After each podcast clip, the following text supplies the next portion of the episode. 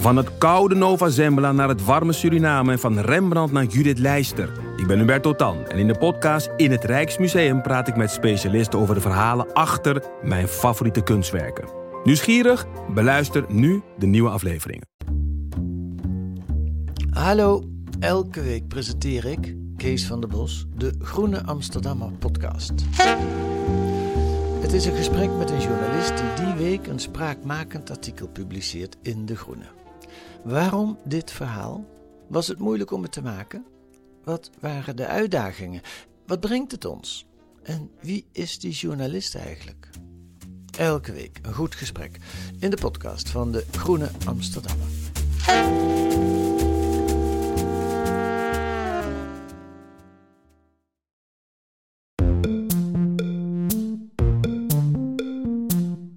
Hallo daar, fijn dat je luistert naar Boeken FM, de literaire podcast van Dasmag en de Groene Amsterdammer.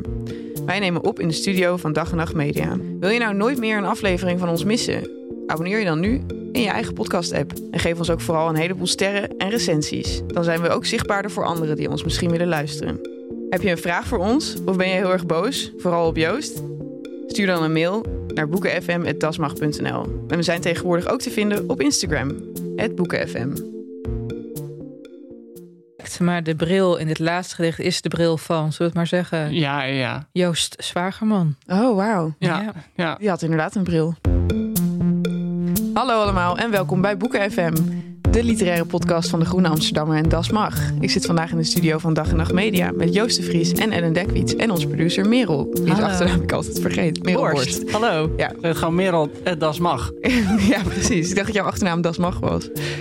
Oh. Oké, anyway. Ja, Vandaag om- maken we een speciale-. Aflevering eh, voor eh, de broer van Joost. Die het zo vreselijk vindt als we poëzie bespreken. Oh, arme Hugo. Die jongen die zit nu gewoon in Noord-Irak, Mosul op, te heropbouwen. Hè, namens ons allemaal, namens de bescha- beschaving. Dan zegt hij altijd tegen me, Joost, ik wil best je podcast luisteren, maar doe in godsnaam geen poëzie. En dan doen we dit. Dus we dachten, we maken speciaal een aflevering over poëzie. We gaan de hedendaagse dichter Menno Wigman bespreken. Ehm, die eh, een paar jaar geleden overleden is in 2018. En ik vroeg me af of jullie hem gekend hebben. Ja, ja, wij ook. allebei. Ja, wij allebei. Menno Wigman, geboren in 1966 en eh, overleden in februari 2018. En ik was op weg naar een optreden en ik word door Daan Doesborg gebeld. Dus een gewaardeerde podcastcollega en mededichter die de poëziepodcast heeft van de Sla. En hij heeft ook met Menno afleveringen gemaakt. En hij zei ja, Menno is er niet meer. En dat was echt een totale klap. Wij wisten dat, eh, hij was nog maar 52 en we wisten dat hij hartproblemen had. Hij had ook een, een ziekte, een hele zeldzame ziekte. Echt de 1 in een miljard mensen heeft die ziekte. Een soort weefselziekte, als ik me niet vergis. Ik kijk jou even aan, Joost. Hij was er bij mij tegen mij wat schimmig over wat hij nou had. ja, en hij heeft natuurlijk echt een keer, dat, dat, dat, dat gaat ook in zijn laatste bundels, dicht hij daar een paar keer over. Hij had volgens mij zware hartproblemen. Een paar Ja. keer echt gewoon op de eerste hulp beland, Ja. spoedoperaties. Ja, ja. En ehm, ja, weet je, we, we wilden deze aflevering gaan natuurlijk alles aan jullie vertellen, lieve luisteraars, over deze dichter. Want wat mij betreft, en ik kijk jou ook even aan, Joost, dit is wel een van de grootste dichters. Voor mij is Menno Wigman ook een van de weinige dichters van wie ik altijd zinnen in mijn hoofd heb. Ja. Bij bepaalde Nou, gebeurtenissen heb ik echt gewoon bepaalde one-liners van hem uit zijn gedichten. Kan je een voorbeeld geven? Nou, ik stond, Ja, ik weet trouwens welke Nee, er, zin. zit, er zitten heel veel, maar gewoon eh, ehm, natuurlijk inderdaad mijn pik. Wat hebben we vandaag verricht? Dus hele- maar gewoon uit, meer bijvoorbeeld zo'n zin in- uit zijn laatste bundel, Zorg en met geluk, is... Ik trapte naar de zon en ik wist niet hoe te leven. Weet je, dat is voor mij echt zo'n zin waarmee ik bepaalde mensen kan typeren. Zo van, oh ja, strappen naar de zon en weten niet hoe te leven. Maar er is meer aan, eh aan Menno Wigman. Want als ik bijvoorbeeld, ik, ik geef natuurlijk heel veel les op middelbare scholen. En als ik met hem aankom, met zijn gedichten, dan zie je die hoofdjes opkijken. Van hé, hey, we, we snappen het. Is het dan nog wel poëzie? En kijk, Menno Wigman die liep er tijdens de carrière die wij bewust van hebben meegemaakt, altijd keurig gekamd en gekapt en geschoren bij. Pochetje in, nette pak, keurige Italiaanse schoenen. Maar je zou haast vergeten dat hij in de jaren tachtig drummer was in een punkband. En dat enorme ritmegevoel, dat komt ook keihard terug in zijn eh, gedichten. Zal ik, zal ik even om te openen en dan gaan we het dan Ja, eens even ja, over de uitvaart hebben. Zullen we eens even openen met een, eh, met, met een heel ritmisch gedicht. Dit is meteen een van mijn lievelingsgedichten. Van hem kunnen we later verder op ingaan. Zwembad Den Dolder. Er zijn gevoelens die fascistisch zijn. De vader die niet weet waarom hij slaat. De zoon die half verblind in foto's krast. De mooiste idioot die ik ooit zag, lag op zijn rug een heel heelal te zijn. Geen vader kreeg ooit greep op deze pees die als een kosmonaut het bad doordreef. Geen moeder stookte in zijn vissenkom. En wit en scheef en wijs zwom hij. Hij zwom. Dan voel je meteen hoe klankrijk dit is. En er zit, wat mij betreft, geen woord Spaans tussen. Nee, en dat is, dat is toch altijd verbluffend. En we maakten begin dit jaar die podcast over de grote drie, of het begin van dit seizoen. En Mhm. wat me dan toch opviel van zo'n Hermans en Mulisch, ik bedoel, hoe ingewikkeld ze ook aan denken waren. Het schrijven was altijd kraakhelder. En dat is bij Wigman is dat precies hetzelfde. Er staat geen woord in. Ik bedoel, hij vertelt iets op een manier zoals je het nog nooit hebt verteld, gehoord. En eh, hij vertelt je dingen waar je soms wel echt over moet nadenken. Wiens perspectief het is en wat hij nou precies vertelt. Maar er is geen moment dat je hem kwijtraakt. Je bent altijd bij hem aan het. En ik moet erbij zeggen, ik bedoel, jij, jij zei net van de, hij ging als een. eh, had natuurlijk een soort van zweem naar het eh, 19e-eeuwse dandyisme op sommige momenten. Ik woonde vlak achter hem. En ik kwam hem wel eens tegen bij de Albert Heijn. We Oh, hadden dezelfde Albert Heijn. En dan kwam je ook het heel goed. eh, dus ook als hij, ehm, eh, ook als hij eventjes ehm, knor wereldgerecht ging halen, dan was hij gewoon keurig, eh, keurig gekleed en gekapt. ja. En, en, dat, en dan staat daar de grootste, wat mij betreft, een van de grootste 20ste en 21ste eeuwse dichters daar met knor wereldgerechten. En zijn Ja, het is speculatief hoor. Ik heb niet echt in ze. Ik, ik ben wel altijd zo decent dat ik vind dat je niet in elkaars mandje mag kijken. Want dan ligt toch het judgment op de loer. Oké, dat is chic Eh, van dus je. ja, dus dat kunnen ook andere dingen zijn. Dit klinkt Nee. vooral zelfbescherming van Ja, jouw ook, kant. Je hebt vast allemaal hele goede Ik heb echt een keer een berichtje van iemand gehad. Die zei van... Ik stond achter je bij de Albert Heijn. En dat is gewoon iemand die ik niet kende. En die zei van... Je had alleen maar gewoon Ben Jerry's. Maar waarom En, eh, had hij dan je telefoonnummer? Nee, dat was gewoon via Instagram kreeg je een berichtje Ah, van iemand. smerig dit. Maar goed, we zijn het er misschien niet over eens wat de etiket is met betrekking tot de inhoud van winkelmandjes, maar wel dat Menno Wigman een grote dichter was. En dat bleek ook wel, want laten we eens eventjes heel erg à la Slaughterhouse 5 omgekeerd teruggaan in de tijd. Zijn uitvaart, het was een eh, kraanwaterkille Het was stervenskoude. Ik weet het nog heel goed. Op Zorgvliet. Ja. Het was echt zo'n zo, zo'n kou die door je schoenen heen gaat. Ja, en hij stond erop. of Hij had vond, kijk, Menno die heeft had volgens mij een jaar daarvoor of anderhalf jaar daarvoor al een hartaanval gehad. Is ook, heeft ook een open hartoperatie gehad. En hij was toen al een beetje aan het regelen waar hij terecht zou komen. En eh, toch is hij vrij onverwacht nog eh, opgenomen en overleden. En hij ligt in hetzelfde rijtje als Frans Kellendonk, Hans Faverij. En hij ligt één graf verderop, als ik me niet vergis, van Vassalis. En Vassalis was, ik heb wel eens hem gemaild van... goh, dude, eh, even inventariseren, wie zijn je grote dichtvoorbeelden? En er zat Vassalis ook bij. Bijvoorbeeld in het gedicht Levensloop begint hij met...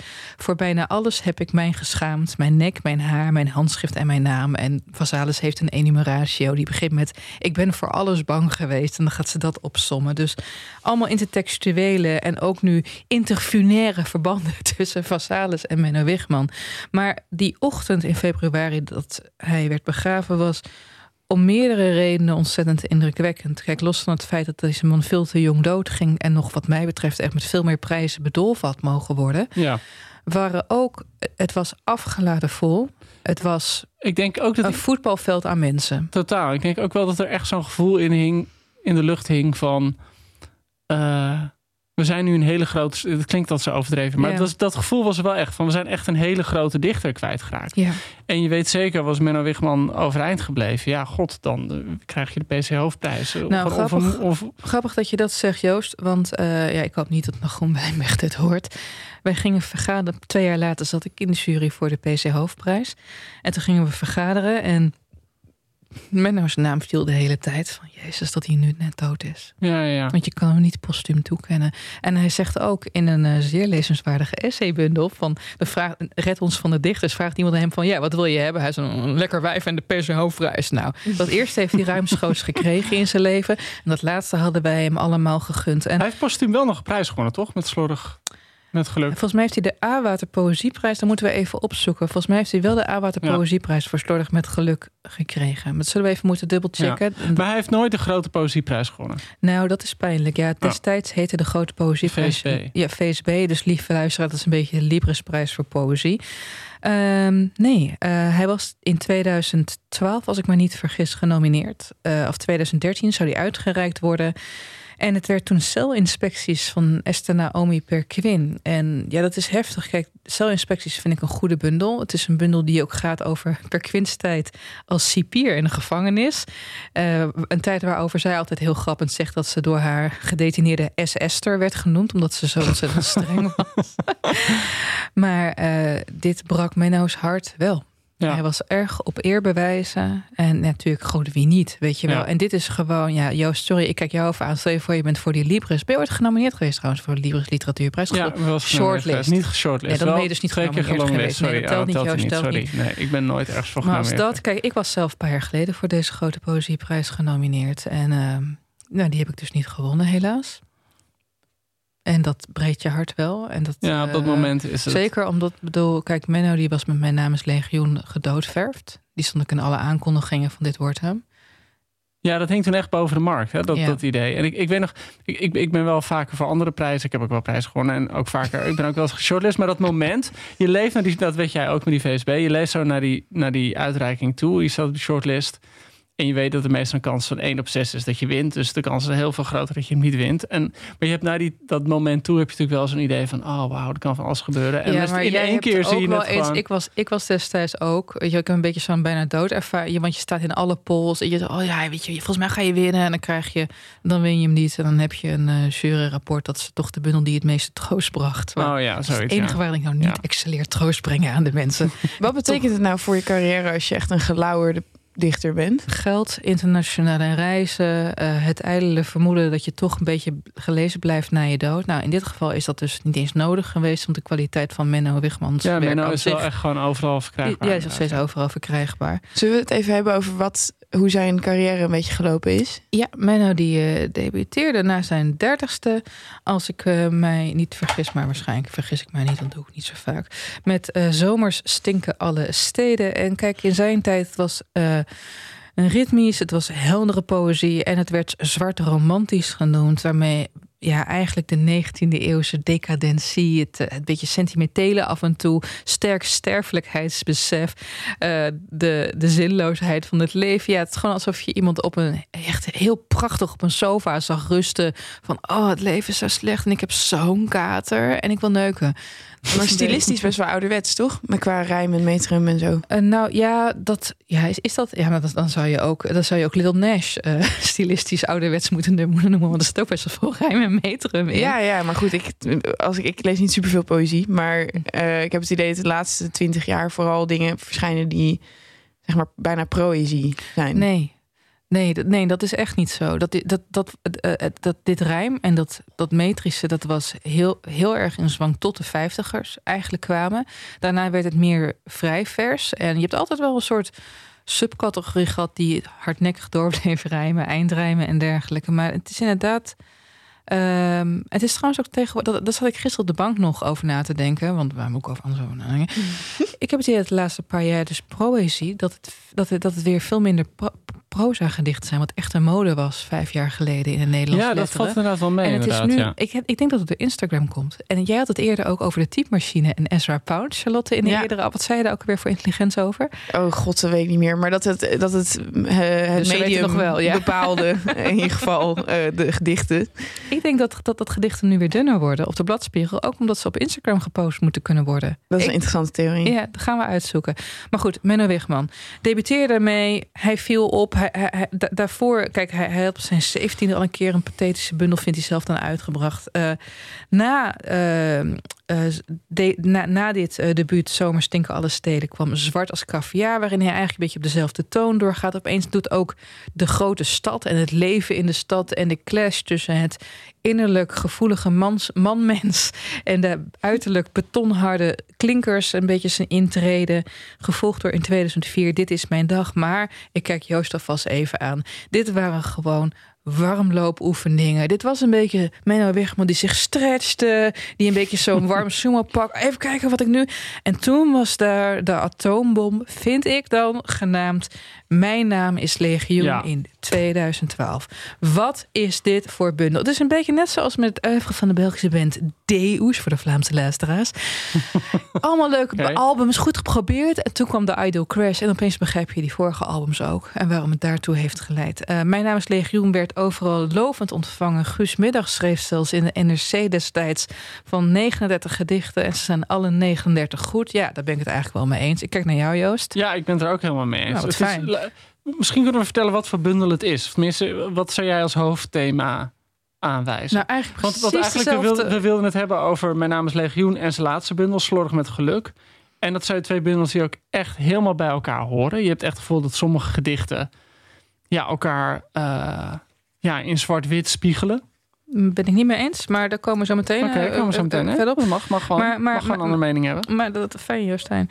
Uh, maar, maar met Mijn naam is Legioen, dat gaat eigenlijk over alles waar de moderne mensen mee wordt doodgekogeld. Dus het gaat over paniekaanvallen in de H&M. Het gaat over impotentie als gevolg van xeroxat. Het gaat over de tijd ook die Menno Wigman doorbracht als writer in residence in Den Dolder, waar een uh, GGZ-instelling was. Dus tussen de mensen die het mentaal niet zo getroffen hadden.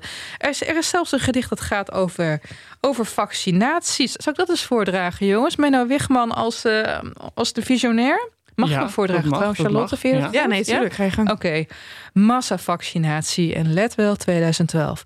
Creperen? Nee, we zullen niet creperen. Die donderdag niet zonnig en niet geur. De dag ging open als een geurloos dekbed. Vertrok de halve wijk naar Rozenburg en nam de rij voor sporthal de Rosette. Een nieuwe pest. Wie nu niet ziek is, kan. Kalm waren de ampullen neergezet. Mannen en vrouwen, vrouwen en kinderen. Ontbloed werd zwaar als stroop. En rij na rij lag zwijgend met het einde overhoop. De naald gezet, de bovenarm gebed. Dan met een bloedgang weer de snelweg op. En in de stenen huid van school, kantoor of achterhuis ontwaren we een klok en rusten van een zijden doodstrijd uit. Ja, lekker hoor. Toch? Bam. Heel mooi. Wel veel met de dood bezig. Of niet? Nou, dat, dat, denk ik dat die, Jezus, die bundels heel zoveel met die dood. Echt. maar niet alleen met die dood.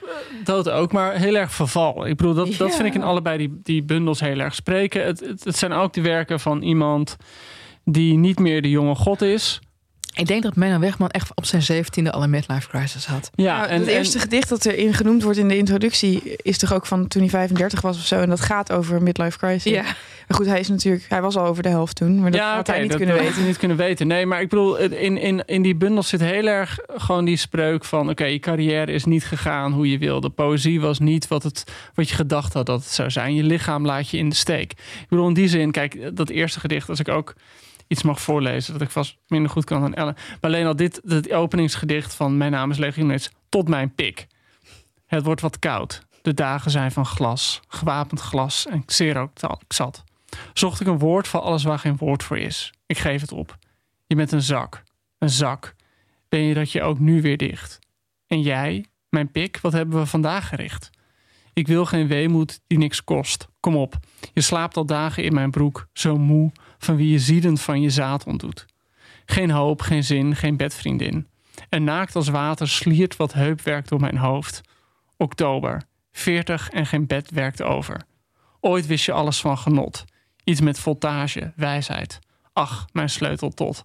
Dit is toch gewoon echt. Uh, we hadden een keer met de Groene Amsterdammer zo'n serie over uh, moeilijke mannen. Uh, de, soort van de, moeilijke, de moeilijke mannen leeslijst. Dat hadden Voor en door. Hadden allemaal, nee, Jan Posma heeft er een boek van gemaakt. Allemaal boeken die een soort van moeilijke masculiniteit als thema hebben. Oh, jongens en toen wilde ik eigenlijk iemand over. Ja, jongens ja, waren leuk, bij Mag verschenen. En toen dachten we echt van, we moeten iemand gewoon, dat is toen niet gelukt, maar alleen over dit gedicht zit al gewoon. Ik bedoel, daar zit al alles in. Gewoon zo'n man die zijn lul in zijn hand heeft. En gewoon teleur, en teleurgesteld is. En eigenlijk verwacht dat zijn lul ook teleurgesteld in hem is. Want dat is natuurlijk gewoon wat hij zegt. van zo moe van wie je zielend van je zaten doet. Zo moe is lul van, is moe van hem. Maar, Ja. maar dit, dit, dit gedicht is gebaseerd, want dat zegt hij dus in zijn essaybundel op. Kijk, vlak nadat hij in die GGZ-instelling drie maanden in de winter had gezeten en daar mild levensmoe uitkwam en na twee weken zwaar depressief uit bleek te zijn gekomen, kreeg hij dus Xeroxat eh, voorgeschreven, een antidepressief, waarvan bekend is dat het een veel voorkomende bijwerking heeft, namelijk impotentie. Ja. En eh, ik weet niet of jullie ooit impotent zijn geweest, maar je schrik je denk ik wel toch een hoe. Ik kijk even naar Joost. ja, nee, ik kijk de andere kant op. Ja. Hij was ook wel een grote neuker daarvoor, toch? Nou, hij neukte wat af, zeg. Dit was echt een gezellige bosneuker. Ja, Het het was, was eh, die, die, eh, heupjes, die, eh, ja, die kon volgens mij op zijn twintigste al een nieuwe Ja, heup. wat, wat heupwerk. Mooie term. Geen hoop, geen zin, geen bedvriendin. Ja, maar fantastisch toch? Kijk, en voor, voor je denkt, lieve luisteraar, dat deze man. Kijk, het ging wel. Ik ben ook een beetje gaan turven op een gegeven moment. En bepaalde termen en onderwerpen. Het komt wel, weet je wel, de dood, de, de geliefde die verlaat, het woord licht, het woord donker. Weet je, het komt wel heel, heel, heel vaak terug. En eh, dat vind ik het verfrissende aan mijn naam is Legioen als bundel in zijn oeuvre. Dat het tegelijkertijd totaal onverwachte invalshoeken heeft. Ik, ik lees er nog eentje voor, jongens, want ik, ik kan niet laten. Ja. Dit heet eh, Glazenwasser ziet schilderijen. Auto's. Ja, ik, ik weet. Ik, ik moest even lijkt heel spons. Overnieuw, overnieuw. ja. Auto's, gelach, geraas, alles slaat dood op zeven hoog. Ik hoor alleen mijn spons en het verkouden knarsen van het staal waaraan ik hang. Soms spreekt een wolk mij aan of gisse ik wat een meeuw te zeggen heeft. De mensen, druk, wit, stemloos, achter glas. Op acht hoog kunst, dat meisje daar die lag. Wie heeft haar zo bespied dat ze immuun voor complimenten mijn gezicht inkijkt? En wanneer breekt die sperwer uit zijn lijst? Ik hang hier als een ijskoud schilderij waar niemand oog voor heeft. Ik poets en zwoeg en maak het uitzicht vrij. Schilder er een maand na maand onvervalste wolken bij. Kijk, daar kruipt al zonlicht in mijn lijst. Ja, Ja. Ritmisch. lekker ritmisch. Kijk, hier merken we dat ik heel weinig kennis van poëzie heb. Dus wat is poëzie? Voel ik wel aankomen. Kijk, om even de stemmen van de luisteraar te vertegenwoordigen, hopelijk. ehm, eh, wilde ik jou toch wat algemene vragen over poëzie stellen en hoe je dat moet lezen. Ja. En ik heb ook, eh, dat is misschien mijn Sinterklaas cadeautje aan jou dan, Ellen. Oh, Oh, er komt een cadeautje. Er komt iets uit de tas. is het een Pesario? Oh, eindelijk. Mijn cadeautje is dat ik voor het eerst iets van je gelezen heb. Oh mijn god. Dat vind ik heel erg leuk. ik heb eh Ellen's bundel, dit gaat niet over grasmaaien gelezen. Over Essaybundel. Essaybundel. Mie, mie. Ja. Niet poëziebundel, daar moet ik nog aan toekomen. Helen, wat geniet jij er toch heerlijk van? Ik wist dat ze het leuk zou vinden. Ehm, maar ook omdat ik gewoon oprecht dacht van dit gaat mij verder helpen. Want eh, ik ben nooit een groot poëzielezer geweest. Eh, en ik weet nooit waarom ik iets mooi vind. Mm. Eh, en toen ben ik op zoek gegaan naar van wat schrijf jij erover? En de, en de algemene tendens was van dat het, altijd, dat het altijd afhankelijk is van wie je op dat moment bent. Dus het is heel persoonlijk. Ehm, en dan vervolgens ga je erop in dat, ehm, dat het het vinden van een lotgenoot is als je een gedicht leest. Soms, ja. Dus soms, of dat dat, dat dat belangrijk is, dus herkenning. En dat is weer heel persoonlijk. En toen vervolgens ging het over dat de betere poëzie altijd iets ongrijpbaars heeft. ja. Wat ja. eigenlijk ook weer afhangt van degene die het leest. Dus ik vond het wel moeilijk om een soort absoluut antwoord te krijgen uit van waarom, waarom is dit nou mooi? Leuk. Eh, Goed, nou, ik ben als heb je, heb je ook het, eh, het, het deel 1 gelezen, Charlotte, waarin ik, eh, Nee, wa- waarin ik dus heel erg de andere definitie van poëzie geef. Ehm, poëzie is eigenlijk een leesafspraak. Dus ehm, een gedicht vraagt van jou als lezer wilwillendheid. Eh, ook is er de afspraak dat bepaalde termen meer kunnen betekenen dan wanneer ze bijvoorbeeld in een handleiding voor een golfapparaat zouden staan. Termen als licht, donker, strak. Eh, er zijn afspraken dat die zinnen niet voor niks in regels worden opgemaakt. Ehm, kijk, een gedicht, het is persoonlijk inderdaad, Charlotte, en het hoeft niet iets te betekenen. Iets wat je tot een directe betekenis kan herleiden. En dat vind ik er zo prettig aan. En soms waardeer ik een gedicht alleen al om één zin. Of één regel. Bijvoorbeeld dat gedicht van Den Dolder. Er zijn gedachten die fascistisch zijn. Dat is toch een fantastische regel. Men, eh, Thierry Baudet was trouwens ook heel erg fan hè, van Ja, die heeft hem aangehaald in de Tweede Kamer. Ja, die heeft een gedicht van, ehm, van, van, van Wigman. Toen was Wigman al overleden. Heeft hij ja, geparafraseerd. Nou, dat was eh, vooral op Zoom.nl was men er echt wit heet over. Maar hij heeft hem ook fout geparafraseerd, toch? Nou, Welke zin was het dan- dan? Eh, zou je het even willen opzoeken, Merel? Zeker. Oké, dus het ging over regels uit afscheid van mijn lichaam. Uit slordig met geluk. En die regels die luiden dus... De zon was mij niet opgevallen als hij niet steeds onderging.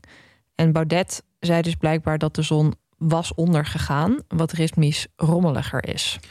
Ja, maar volgens mij heeft hij ook een langer deel van een ander gedicht van eh Wigman geciteerd in de Tweede Kamer. Ja, volgens mij wilde Baudet het ook op een politieke manier inzetten. En had hij het over Europa dat, dat ten onder ging. Als Oh, jezus. Ja. Het is ook heel hij, pijnlijk. hij spande Baudet, Baudet spande Wigman Volgens mij voor was het, was, het, was, het, was, het, was, het, het gedicht dat namelijk na mijn pik komt. Of niet mijn pik. Oneindig tot mijn pik. wakker? Ja, 2000. Ja, dat kan, dat kan. Want de eerste keer gebruikte hij het gedicht Oneindig wakker. Uit dezelfde bundel. Eh, en hij liet toen twee regels achterwege... en eindigde het gedicht met een variant op het origineel... Ja, dat moet hem zijn geweest. waarin hij schijndebatten bekritiseerde. Oh, ja. Want oké, want we, we hadden, waar we het over hadden, eh, is eh, eh, dat je vaak op één zin al Ja. heel erg verliefd kunt worden. En dat heb ik dus wel. Want ik, eigenlijk alles wat ik alleen maar kan onthouden van poëzie is altijd Ja. één zin. Vaak de eerste ben, zin. Ben Lerner, die Amerikaanse dichter en schrijver... die had een keer zo'n zo'n essay gepubliceerd... The Hate of Poetry. Hatred of Hatred of Poetry. Waarin hij ook zei van... eh, Wel grappig... ah, ah, ongewoon opmerking van een dichter. Hij zei van... Poëzie komt het best tot zijn recht als het buiten het gedicht is. Dus als er gewoon een strofe of twee zinnen... ergens in een andere tekst staan... dan, dan als een edelsteen blinkt het dan echt door de tekst heen. Ja, dat heb ik heel erg met dat. Eigenlijk ongeveer het enige gedicht dat ik altijd weet, is haar laatste brief van Martinus Nijhoff. En dat begint met: Verwijt mij niet dat ik, dat ik lichtzinnig was. Dat onthoud ik altijd. En de laatste zin: Mijn bijna jongensborst, mijn haar van goud. Mm. Super mooi, maar ik weet niet waar het over gaat. Ik kan de rest van het gedicht ook nooit onthouden. En ik weet dan niet waarom ik het mooi vind. En dat is dus misschien de kern van de vraag. Nou, weet je, Paul Verlaine, die zei eens, of was dat Valérie? Nou, goed, Imro Frans en de achternaam begint met een V. Die zei dat eh, het ei- eigenlijke ge- doel van een gedicht is het opwekken van de poëtische stemming. Waardoor je haast alsof het een soort psalm is, een, een frase hebt waarvan je niet precies weet waar die op slaat, maar waar je wel een connectie mee hebt. Oké. En eh, als het banaler is, als je gewoon een gedicht aan iemand cadeau doet, omdat het erin staat wat je wil zeggen, Mhm. bijvoorbeeld, is dat dan ook de poëtische stemming? Nou ja, nee, dan, dan, is het voorspel natuurlijk. Weet je wel, Nou, zo dat is hoe ik Menno Wigman ook. heb leren kennen, Go, namelijk. Doe, ja, Mij ja. is het hof gemaakt met een gedicht van hem. Uit welke bundel? Oh, uit Dat- welke bundel? Dat is uit eh, Dit is mijn dag, Ja. uit 2004. Dit is mijn Charlotte, was natuurlijk het doel. Eh, nou, het is daarom, ik denk het is niet, helemaal niet zijn mooiste gedicht, maar ik voel er dan wel van alles bij. oh. Het is, ik we weet dat het er is. Wat je allemaal voelt dan. Je gaat ook Eh, helemaal een beetje zo anders op je stoel zitten. Nou, hou op, je bent zo'n pestkop. Eh, het is, ik weet dat het er is, heet het gedicht. Ik kan het niet voorlezen, maar goed, ik zal het proberen, want jullie hebben het ook gedaan. Mm. Het moet er zijn, dat woord. Dat ene woord dat mij verklaart waarom mijn stem het nu begeeft. Om jou, om jou te zien, moest ik wel duizend meisjes zien. Duizendmaal duizend blikken. Bloos ik? Ik bloos. Ach, waarom ben je toch zo mooi? Zelfs als ik straks, wie weet, weer uit mijn woorden kom, denk niet dat ik niet weet waarheen ik wil. We zullen wijn drinken, wilde wijn, er zal geschater zijn en het gefluister voor jij mij, je straat, je huis, je lichaam binnenleidt. Een dichter, denk ik, kwam nu met een metafoor. Maar ik heb haast, dus je heet C. Dag C. Proost me toe en neem me mee. Hmm. Ah, dat is heel mooi. Ja, dat is lief, Dat is mooi. maar stop, werkte het? Ja, natuurlijk. Ja, je ziet Ja. er goed erbij zit. Ja, het werkt, nog steeds volgens mij. Het werkt ook op Joost. Maar denk je ook niet dat gewoon er echt flink wat gedichten bij zitten die, die Menno voor de meisjes heeft geschreven? Ja, natuurlijk. Dit is er wel één voor de het meisjes. wel echt ja. voor de meisjes. Ja. inderdaad. Had ook elke letter Oh. ingekund, zeg Ja, maar. ja, ja. Ja. Nou, C. Maar het was C. een beetje op C rijmen. Ja. Maar hij heette in de wandelgang Menno Womanizer Wigman, hoor. Dat was echt, eh, die liste. Maar mag wel, ik, ja. eh, mag Ja? ik eh, een gedicht voorlezen en die dan eh volgens koppelen aan een ander gedicht? En dat is toch wat ik bedoelde met eh, hoe Mijn naam is Legioen eh, op een bepaalde manier aansluit bij Slordig met Geluk. Ik bedoel, eh, op heel veel verschillende manieren hoor. Ik bedoel, het laatste gedicht van. van Dus slordig met geluk, lieve luisteraar. Dat is de bundel die hij schreef na een zwaar ja, hartinfarct. in 2012. En hij, nee, 2016. Ja? Ja, nee, goed. Op, op sommige momenten eh, heb ik het gevoel dat die elkaar duidelijk spiegelen. Ik bedoel, het laatste gedicht is gewoon de weg van alle boeken. En dat is eigenlijk hoe, te- hoe de teloorgang van elke dichters eh, ambities zijn. En daar opent Slordig Geluk ook mee met een gedicht dat gewoon in elkaar over kan lopen. Maar eigenlijk, dit is een gedicht wat ik altijd heel mooi vond. Ehm Promesse de Bonheur heet Mhm. het. Oh ja. En we weten over wie dit gaat. Ik in haar bed en zij die net de douche uitstapt.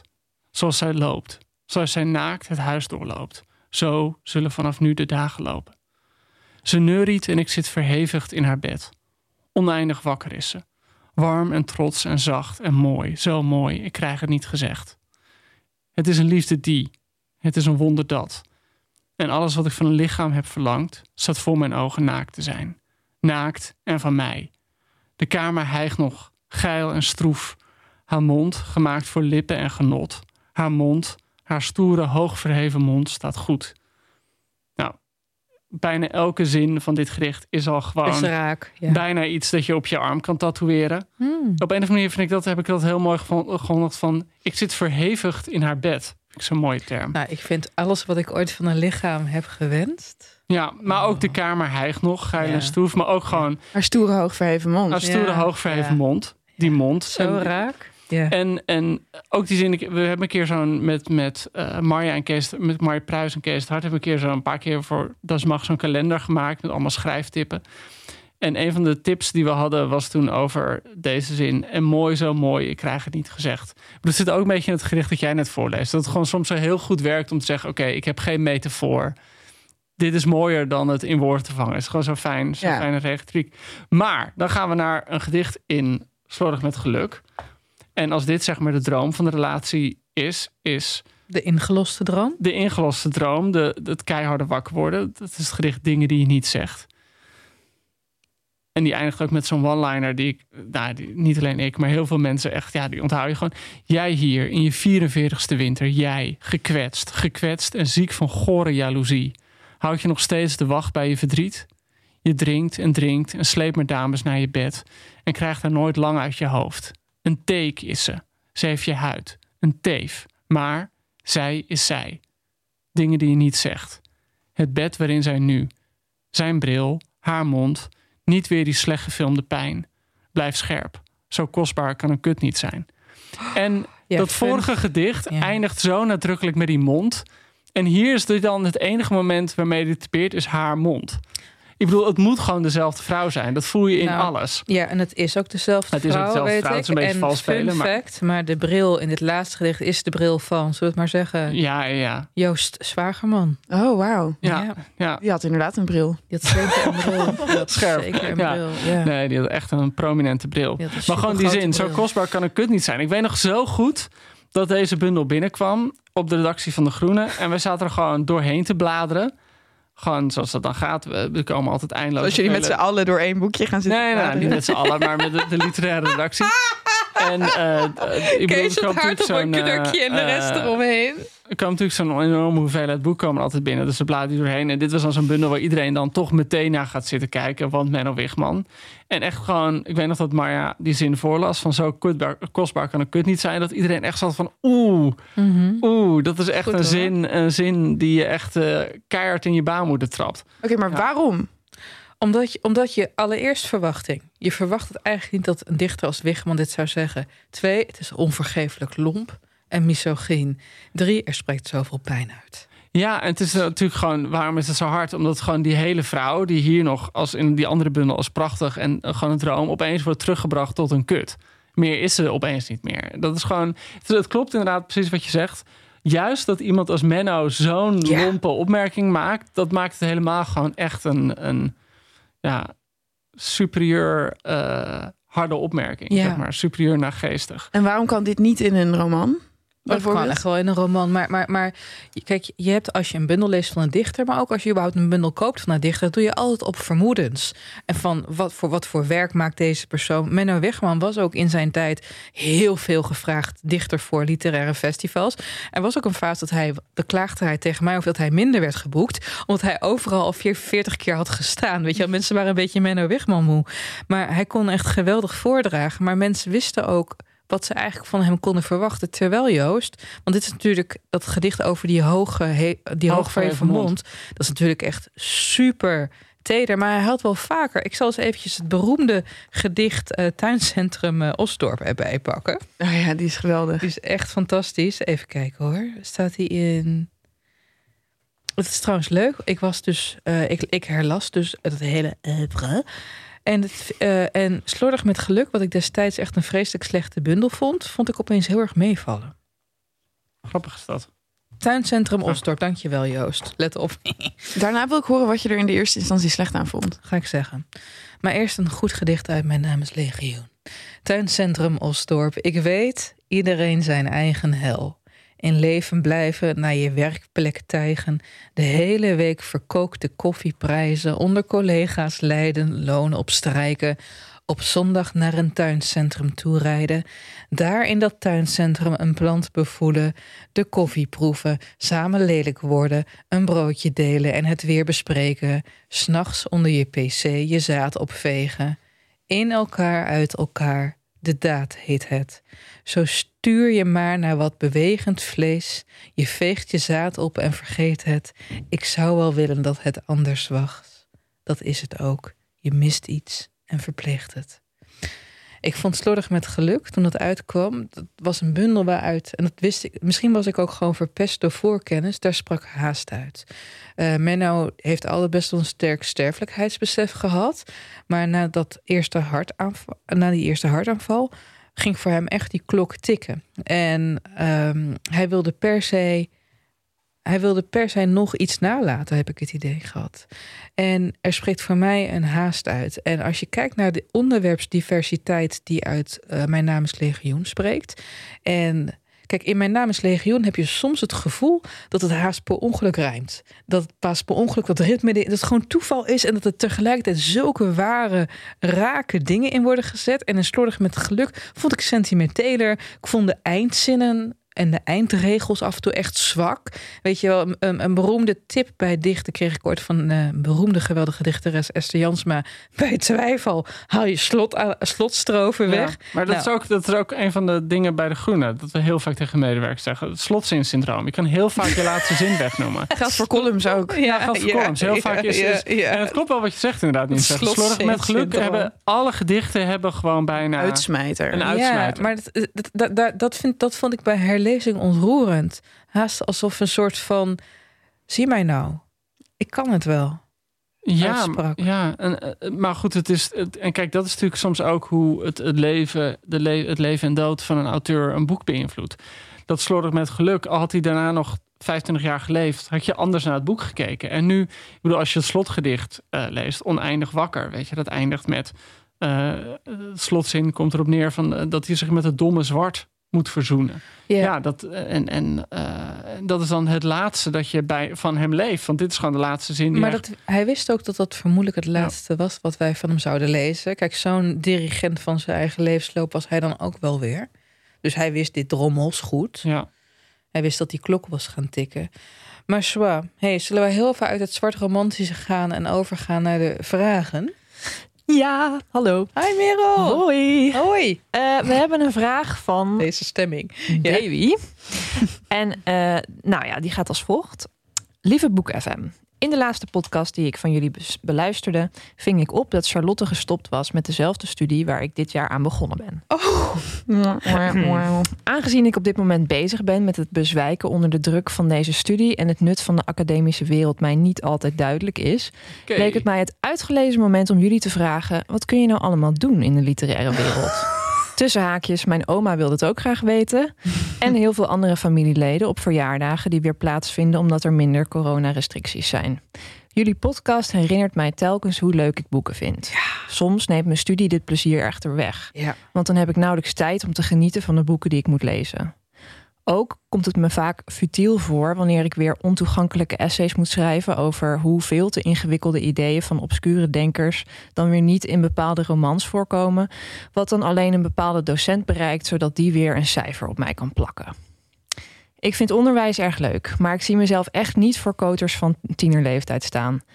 Dit doe ik al als bijbaantje en dat is me ook genoeg universitair docentschap voelt voor mij te bedrukkend en te afgesloten. Schrijven doe ik ook graag. Maar ik weet niet of ik goed genoeg ben buiten mijn academische schrijven, waar ik nou eenmaal wel voor word beoordeeld. Ik lul gewoon graag over boeken. Dat is dan ook de reden dat ik comparative literary studies ben gaan doen.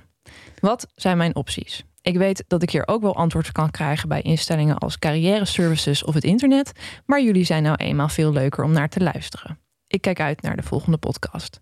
Liefs, Davy. Dankjewel, Davy. Ik kijk even naar onze gesjeeste Charlotte. Ja, Charlotte, fijn dat je weer echt hele generaties stimuleert hun best te doen op de, op de universiteit. Hoi Davy, uh, sterkte ten eerste. En ten tweede, uh, ik denk niet dat je deze studie gaat doen omdat je iets wil doen in de literaire wereld. Het zijn twee dingen die echt vrijwel haaks op elkaar staan. Ik ben gestopt met die opleiding omdat ik te veel dingen te doen had in de literaire wereld.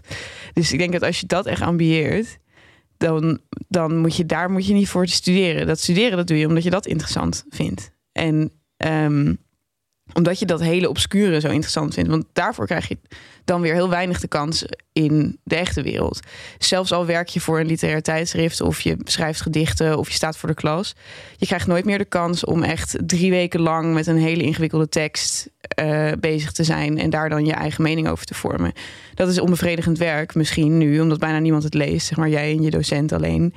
Uh, maar het is wel interessant werk als je dat interessant vindt.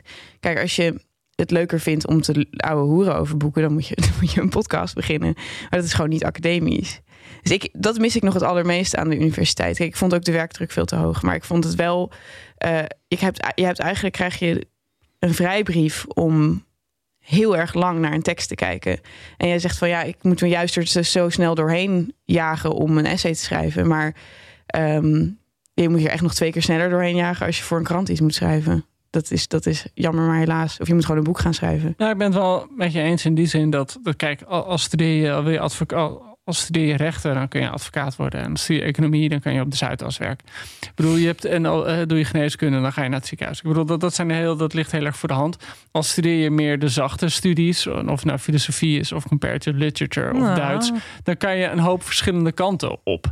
En dan, dan werk je bijna ook in een sector dat wat je precies gestudeerd hebt, niet super belangrijk is. Ik bedoel, al kijk je naar, al kijk ik uh, beperken tot de Groene Amsterdammer. Er zitten mensen die geschiedenis hebben gestudeerd, mensen die filosofie hebben gestudeerd. Ja, misschien ook wel een, een, een verdwaalde econoom. Er zit iemand die. Uh, zitten er mensen die niet hebben gestudeerd? Uh, ja, er zit eigenlijk volgens mij één iemand die niet heeft gestudeerd, ja. Zitten er mensen die hun studie niet hebben afgemaakt? Er zitten ook allemaal mensen die hun studie niet hebben afgemaakt. Dus ik bedoel, maar daar gaat het meer om dat je een bepaalde bagage opbouwt. En die kan je op heel veel verschillende manieren opbouwen. Ja. En, en dat hangt niet per se samen met die ene studie. En ik, als ik nu ga kijken naar de uitgeverijen, ja, daar zitten toch wel, denk ik, mensen die vooral comparative literature, dat soort nou, dingen specifiek hebben gestudeerd. Ja, ik heb literatuurwetenschap gestudeerd, Davy. En uh, ik vond dat leuk, maar ook erg theoretisch. En ik ben daarna uh, een duale master gaan doen bij de UvA, redacteur-editor. En dat is wel een leuke master, aangezien je uh, een, sowieso een half jaar stage moet lopen op een uitgeverij. En je wordt heel praktisch voorbereid op het boekenvak als je dat ambieert, bijvoorbeeld redacteur te worden. Uh, dus daar zou je nog naar kunnen kijken. Want nou ja, ik ben nu hoofdredacteur van een puzzelblad. Dus hm, dat is weer hm. een hele andere kant op gegaan. Maar ik maak ook een podcast over boeken. Dus um, misschien is dat nog een idee. Je moet inderdaad ook kijken Davy, naar wat je wil doen later. Kijk, het is fantastisch om zo diep in een tekst te gaan duiken. En je moet ook nooit de illusie hebben dat je op je achttiende al weet wat je later gaat worden. Maar als, als ik had geweten wat je wel en niet kon worden met literatuurwetenschap. Ik ging het gewoon studeren uit kennishonger. Maar dan had ik toch mijn rechtenstudie ernaast helemaal afgerond. En dan had ik die extra optie. Maar ik kijk even naar jou, Joost. Wij komen uit een ander tijdsgevricht. Ja, wij zaten denk ik net een generatie dat je echt nog makkelijker langer kon studeren. Nee, dat bedoel ik niet. Oh, uh, ik, was mijn scriptie, ja, was ik, ik, was mijn scripties aan het schrijven in 2008. En, uh, en toen, toen stortte de economie in. Dus, en ik heb gezien dat het daarna ook... Kijk, er waren gewoon veel meer leuke baantjes toen... als je deze papieren had in 2008 ja, nog. Er werd heel veel wegbezuinigd. Uh, en zo. Maar weet je, Davy, je moet kijken, je, moet kijken of je het echt heel belangrijk of je het leuk vindt. Ja. Dus uh... ja, en inderdaad, nee, precies wat we al zeiden. Gewoon wat je studeert slaat uiteindelijk bij heel weinig mensen slaat het, sluit het één op één aan bij wat ze uiteindelijk zijn gaan doen. Ja, daarvoor heb je stages. Ja, en ja, ja dat, dat is inderdaad het, het allerbelangrijkste. Je moet gewoon stage lopen. En je moet je cv, nou, als je bestuur naast doet van een studentenvereniging, doe dat uh, alsjeblieft. En kijk, je weet nooit wat je later nog gaat doen. Ik heb dit weekend heb ik een uh, voorstel gehad om te promoveren. Heb ik niet eens verteld aan jullie trouwens. Dus misschien ga ik ook nog mijn uh, oh. proefschrift over 9-11 literatuur tien Uitbouwen. jaar Mogen wij eigenlijk een stagiair hebben bij, bij deze podcast? Ja, neem we Davy als stagiair. Mag dat? dat iets dat we Davy erbij vragen? Dan moeten jullie wel iemand ook echt opleiden, zeg maar. Dan zouden ja, jullie... mag jij dan doen. we, hebben, we hebben natuurlijk wel iemand die haar scriptie over ons heeft geschreven. We hebben ja, een bachelorscriptie. Ja. ja, maar alsnog wel gewoon een ja, scriptie. Wel een scriptie ja. Dus uh, nou, misschien wel een idee. Mimi. Davy, ik hoop dat we hier niet al ja, gedeprimeerd hebben. een beetje hebben Nee, het is eigenlijk gezegd van het komt wel goed. Maar als je studeren interessant vindt, moet je dat gewoon ook doen. Ik het sluit niet één op één aan. Nee, nee, nee, dat is het. Waarschijnlijk niet. En, wat, wat, wat, en dat, dat is wel echt het moment. En Charlotte heeft dat moment nog niet bereikt. Maar uh, Ellen en ik denk ik wel dat met terugwerkende kracht, dan ben je nu uh, 10 jaar, 15 jaar afgestudeerd. En dan denk je wel van, ah oh shit, als ik nu zou studeren, zou ik er zoveel beter in zijn geweest dan dat ik er toe was. Oh, dat ben ik niet met je eens. Nee, maar ik, ik verrat mijn studie. Oh, ik, nee, ik leefde in de UB. Had wel echt, ik had sommige vakken waar ik heel erg mijn best voor deed, maar ook heel veel vakken dat ik dacht, nou ja, als ik een zes haal, dan is het echt prima. Nee. En dat met terugwerkende kracht denk ik, goh, als ik nu fulltime zou studeren, man, zou ik echt helemaal losgaan. Als ik beneden de negen scoorde, was ik echt diep teleurgesteld in mezelf. Ik was echt Hermelien. Ik was fucking Hermelien. Maar achteraf gezien had ik misschien nog wel dus rechten. Ja, ik was wat meer Draco. Ja, was meer, ja, ja, Draco. Ja, je lijkt er ook een beetje op. Uh, en, en laatste ding, laatste ding. en George gewoon eerder. La, laatste ding, heel belangrijk, jongens. Uh, Davy, heel veel mensen van jouw generatie die dus harde studies doen, kunnen niet schrijven. Dus eigenlijk heb je goud in handen. Zeker. Als je kunt schrijven, maar we weten ja. natuurlijk niet of nee, je kan niet, schrijven. Misschien wel. Sommige ja, mensen willen ook niet schrijven, willen gewoon lezen. Ik kan me niet voorstellen. Ja, maar je leert, wel, je leert wel schrijven. Nou, ik stel voor dat we uh, oh. verder gaan. Omdat okay. we uh, volgende week ook oh, ja. een hele leuke gast hebben die er uh, straks ja, aankomt. Wie zou dat zijn? Wie zou dat zijn? Oké, okay, dan nog eventjes over poëzie dan, hè jongens? Nee. Oké. Want nu ga ik misschien iets oneerbiedigs zeggen. Oh nee. Poëzie komt soms op mij over als een makkelijke manier om dingen onbeschreven te laten. Dus je kunt de suggestie wekken van een, uh, uh, van een hele, weet ik veel, romantische relatie tussen twee mensen met één zinnetje mm -hmm. over een naakt Mm -hmm. En je hoeft dus nooit uit te leggen van wat zijn zij van elkaar, waar kennen ze meer, elkaar van. Je wil meer informatie over nee, het lichaam Dat hoef ik. Ja, hoe ziet het er nou precies uit? hoe lang is ze? Afmetingen. Um, het? Ja. Cupmaat. Nou, anyway, nee, ik bedoel meer van. Um, je mag als dichter gewoon hoef je geen plot te hebben. Ja, dat mag. En als je, maar weet je, daar komen niet zoveel dichters mee weg. Want dat is ook nee. een misvatting dat ieder gedicht automatisch een goed en verheven en geslaagd gedicht is. Oh my god, als je wel eens naar je, je, je hebt gedichtenweb.nl en dan heb je dan inzendingen van mensen die uh, niet zo kritisch op zichzelf zijn. En er was één iemand die stuurde dan een gedicht in met ik voel mijn binnenste branden. Ik zie meteen een hele agressieve vorm van chlamydia voor me, weet je wel. dus, dus wat jij nu zegt, Charlotte, is inderdaad een zwakte een mogelijke zwakte van de poëzie. Want het kan lukraak zijn, het kan gratuit zijn. Maar om een goed gedicht te maken, weet je, zoals dit, wat die shit die we hier lezen van Menno Wigman, mm -hmm. ja, dan moet je pijnlijk precies zijn. Het is trouwens ook zo dat poëzie vind ik de interessantere poëzie maakt gebruik van zijdelingse belichting. Net zoals de betere vormen van humor. Het cirkelt een beetje om hetgeen dat ze wil zeggen. Zijdelingse belichting? Zijdelingse belichting. Okay. Dus je cirkelt een beetje om wat je wil zeggen heen, waardoor de contouren van datgene veel harder worden aangetoond wanneer je het letterlijk zou benoemen. De beste grappen zijn ook de grappen die je zelf mag Invullen. Invullen. Hey. Net zoals het geweldige nummer van Brigitte Kaandorp, Andries Knevel. Kennen jullie dat nummer? Als nee. ik maar niet met Andries Knevel, Knevel hoef te doen. doen. En dat eindigt dan dat van je mag echt naar binnen gaan, maar eerst als je het met. Oh, Andries Knevel hebt gedaan. Ja, dat ja. is zo'n leuke grap dus. Hey, maar er zijn ook gedichten die juist heel erg specifiek zijn. Ik ben op zoek naar dat ding over, over slaablaadjes. Dat jij ook hebt opgenomen in je bundel. Oh ja, alles kan ik verdragen. Oh, ja. Het rooien van... Ja, maar ik, ik, sinds COVID, het is echt een, lijkt een kutsmoes. Maar mijn geheugen is echt aan flarden. Alles kan ik verdragen. Het verdorf van de bonen, blabla in de hoek. Het rooien van aardappelen kan ik werkelijk met droge ogen aanzien. Maar jongens, sla, pas geplant in vochtige bedjes, slap nog? Nee. Bedoel je die van Rutger Ja, ja, ja, ja, precies. Maar dat is toch fantastisch? Ja, nee, maar dat is dan weer specifiek. dan juist weer heel specifiek. Ja. En dat ik dan, dan, dan, dan ben ik al helemaal de weg kwijt. Van oké, je mag de helft weglaten en suggesties wekken. Het gaat niet om wat jij mag. Het gaat erom wat die woorden gewoon doen. Ja. En weet je wat is? Eh, kijk, poëzie, dat, dat zegt Ben Lerner ook in The Hatred of Poetry, heeft zo'n heel erg verheven stempel van eh, het is een gedicht, dus het is heel goed. Nee! Er zijn minder gedichten goed omdat er romans goed zijn. Maar als het raak is, dan oh, dat is best een ook eh, raak. harde stelling. Ja, dat durf ik echt gewoon mijn hand voor in het vuur Het is steken. moeilijker om een gedicht te schrijven dan om een roman te schrijven. Nee, het is eh, moeilijker om een goede roman gepubliceerd te krijgen dan om een gedicht gepubliceerd te Ah, Oké, krijgen. omdat je dus zo van mening kunt verschillen over of iets goed is. Ja, en ook omdat poëzie, heb ik het idee, eh, vaak door uitgevers wordt uitgegeven. Niet zozeer omdat ze in het product geloven, maar omdat het gewoon chic staat. Dat je ook een gedeelte van je fonds aan poëzie, aan het Maar ik heb ook het idee dat heel veel schrijvers ook stiekem jaloers zijn op dichters. Oh, dat is zijn toch ze, gewoon- we verdienen veel meer geld. Schrijvers, schrijvers zijn toch een soort van landarbeiders. En dichters de aristocraten. Pianisten. Ja, dit, dat, dat, dat- zo voelt het wel vaak. Kun jij dichten? Nee, ik kan echt niet. Heb je het wel geprobeerd? Ja, ik heb het wel geprobeerd. Juist, Ja, ja. echt waar. Het is echt Maar, nee, nee, nee. Het zijn een aantal dingen. Sinds zat te denken. Waarvan ik denk van, kijk, eh, ik en autorijden, dat zijn van die dingen van ik denk, daar moet ik me niet aan gaan beginnen. Daar vallen doden bij. En dat heb ik met poëzie hetzelfde. dan ga ik echt, dan vernietig ik van alles mee.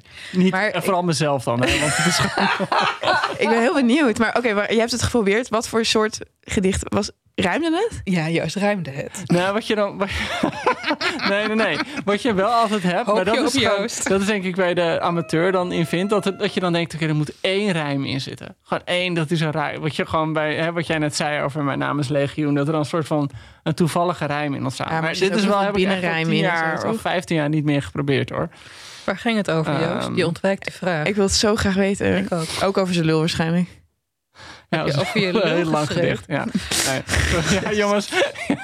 Nee, dat heb ik zelf een voorzetje voor gegeven. Inderdaad, Ja, eh, eh, ik denk eigenlijk dat, dat eh, als het iets was, dan was het een beetje die slotgedichten. Of Dat slot, dat, mag ik het slotgedicht voorlezen? Joost, we vragen het onderwerp. Dus het is het ja, onderwerp. ik probeer er overheen te praten. Dat is toch duidelijk? Laat me gewoon in mijn waarde. Nee, maar je, je wil natuurlijk zo'n gedicht maken. En, en dat, dat zit natuurlijk heel mooi in Slordig met Geluk. Waarin je nog één keer alles op papier zet wat je heeft geraakt. Of zo. En ik ben het helemaal met Ellen eens. Daar... eh, wat, wat, wat ben je voor je? je bent, Tuurlijk.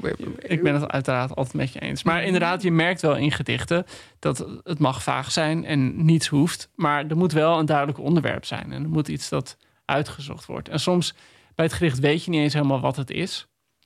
Maar je voelt het wel. En bij Menno Wigman in die, die laatste bundel.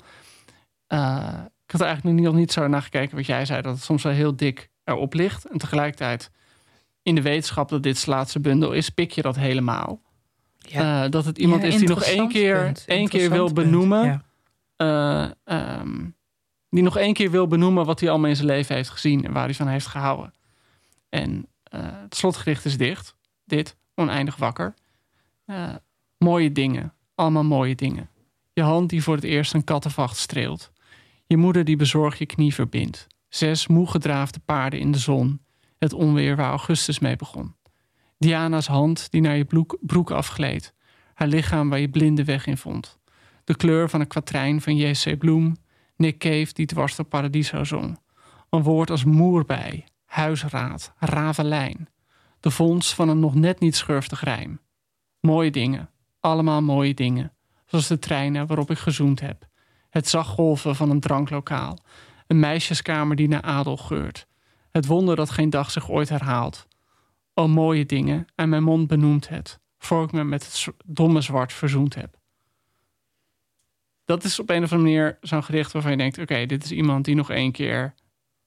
eh, Ja, al, ja, gewoon een soort van James Salteriaanse manier op zijn leven terugkijkt en een opsomming van hoogtepunten geeft. Heel, ja, ik weet niet. Vind ik gewoon prachtig. Ja, we zijn er allemaal een beetje stil van. Maar Ja. echt, dat is niet sarcastisch. Ja, het is echt heel mooi. Ik denk niet dat we een cijfer gaan geven vandaag, toch? Nou, Nee. ik, ik in ieder geval niet, want eh, hij stond te dichtbij.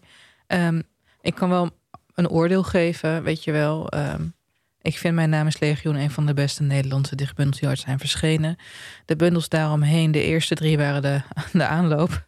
De laatste bundel vond ik beter dan verwacht, maar beter dan herinnerd. Maar Mijn naam is Legioen is eenzame hoogte. Dus lees dit, lieve luister. Ik hoop dat je. Ja, nee, ga gewoon uh, koop ze allebei. Want voor mij is slordig met geluk toch ook. En, en dat, dat is soms, soms ook het mooie. Ook een gedicht als, de, als uh, uh, hoe heet het ook weer? Aarde wees niet streng. Dus er zitten ook een soort van gedichten in. En dat, dat kan je dan bijna, uh, nou commercieel is niet het juiste woord. Maar van die gedichten die je ook gewoon op iemand anders uitvaart zou kunnen voorlezen. Hij wordt heel vaak gelezen. En ik kan me voorstellen dat hij daar. En dat is, dat is wel echt een uniek, uniek talent. Dat je gewoon heel weinig nog tegenkomt. Dus ja, lees gewoon slordig met geluk. En lees Mijn naam is Legioen. Of koop ze verzameld werk. Het gebundeld is verschenen vorig jaar, denk ik. Waar hij zelf met een hele charmante kat op de rug te zien is. Ja, zijn kat. Ja. Charlotte, wat, wat is jouw oordeel eigenlijk? Ja, ik vind het heel erg mooi. Maar ik heb dus wel de hele tijd dat ik niet weet waarom. Omdat het is zo simpel. Want jullie zeiden aan het begin al van er is geen woord te veel. Uh, nou ja, er zijn wel wat slotzinnen te veel. Ga door. Inmiddels weten we dat er een paar slotzinnen te veel zijn. Uh, maar ik, uh, ik, vond het, ik vind het echt prachtig. En ook inderdaad, mijn naam is Legioen vond ik ook het beste. Terwijl ik dit niet wist dat die God als de allerbeste. Nee. Dus uh, ik heb wel dit allemaal gelezen. En dat, ik heb me geen seconde verveeld. Dus. Uh, dat is de cliché-politie. Uh, oh, Toch bijna een heel uur volgehouden. Oké, okay, jongens, heel erg bedankt voor het luisteren. Ja, ja, en uh, we hopen jullie allemaal volgende week terug te zien. Um, bedankt ook aan de Groene Amsterdammer Dasmag en Dag en Nacht Media. Willen jullie ons nou steunen, dan kunnen jullie sterren en recensies achterlaten op jullie podcast-app. Podcast -app. Um, en jullie kunnen vragen insturen naar boekenfm.dasmag.nl. Of jullie kunnen ons benaderen via Instagram, boekenfm. En mag nog één tip geven dat als je nou meer over uh, Menno wil lezen... Uh, Mirjam van Hengel heeft voor De Groene uh, bij het verschijnen van zijn verzameld werk... echt een schitterend profiel gelezen. Dus als je googelt groene.nl, Menno Wigman, Mirjam van Hengel... dan krijg je echt een prachtig verhaal te lezen. Tot volgende week. Oké, okay, doeg!